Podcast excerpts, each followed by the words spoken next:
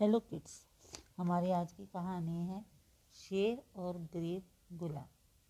एक बार एक गुलाम था, जिसका मालिक उसके प्रति क्रोधित रहता था।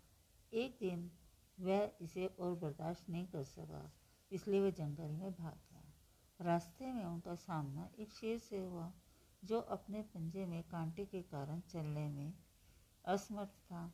भले ही वह डर गया था दास ने हिम्मत जुटाई और शेर के पंजे से कांटा निकाल दिया।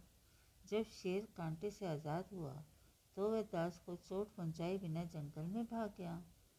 इसके तुरंत बाद दास को उसके मालिक ने जंगल में पकड़ लिया। तब दास को उसके स्वामी ने सिंह की मार में फेंक दिया। जैसे ही उसने शेर को देखा, दास ने उसे उसी शेर के रूप में पहचाना, जिसे उसने पहले बचाया था। नतीजतन दास बाल बाल बच गया। बच्चों, हमें इस कहानी से ये शिक्षा मिलती है कि आपके अच्छे कर्म हमेशा आपके पास वापस आएँगे। अच्छे कर्म करो और दूसरों पर दया करो। Thank you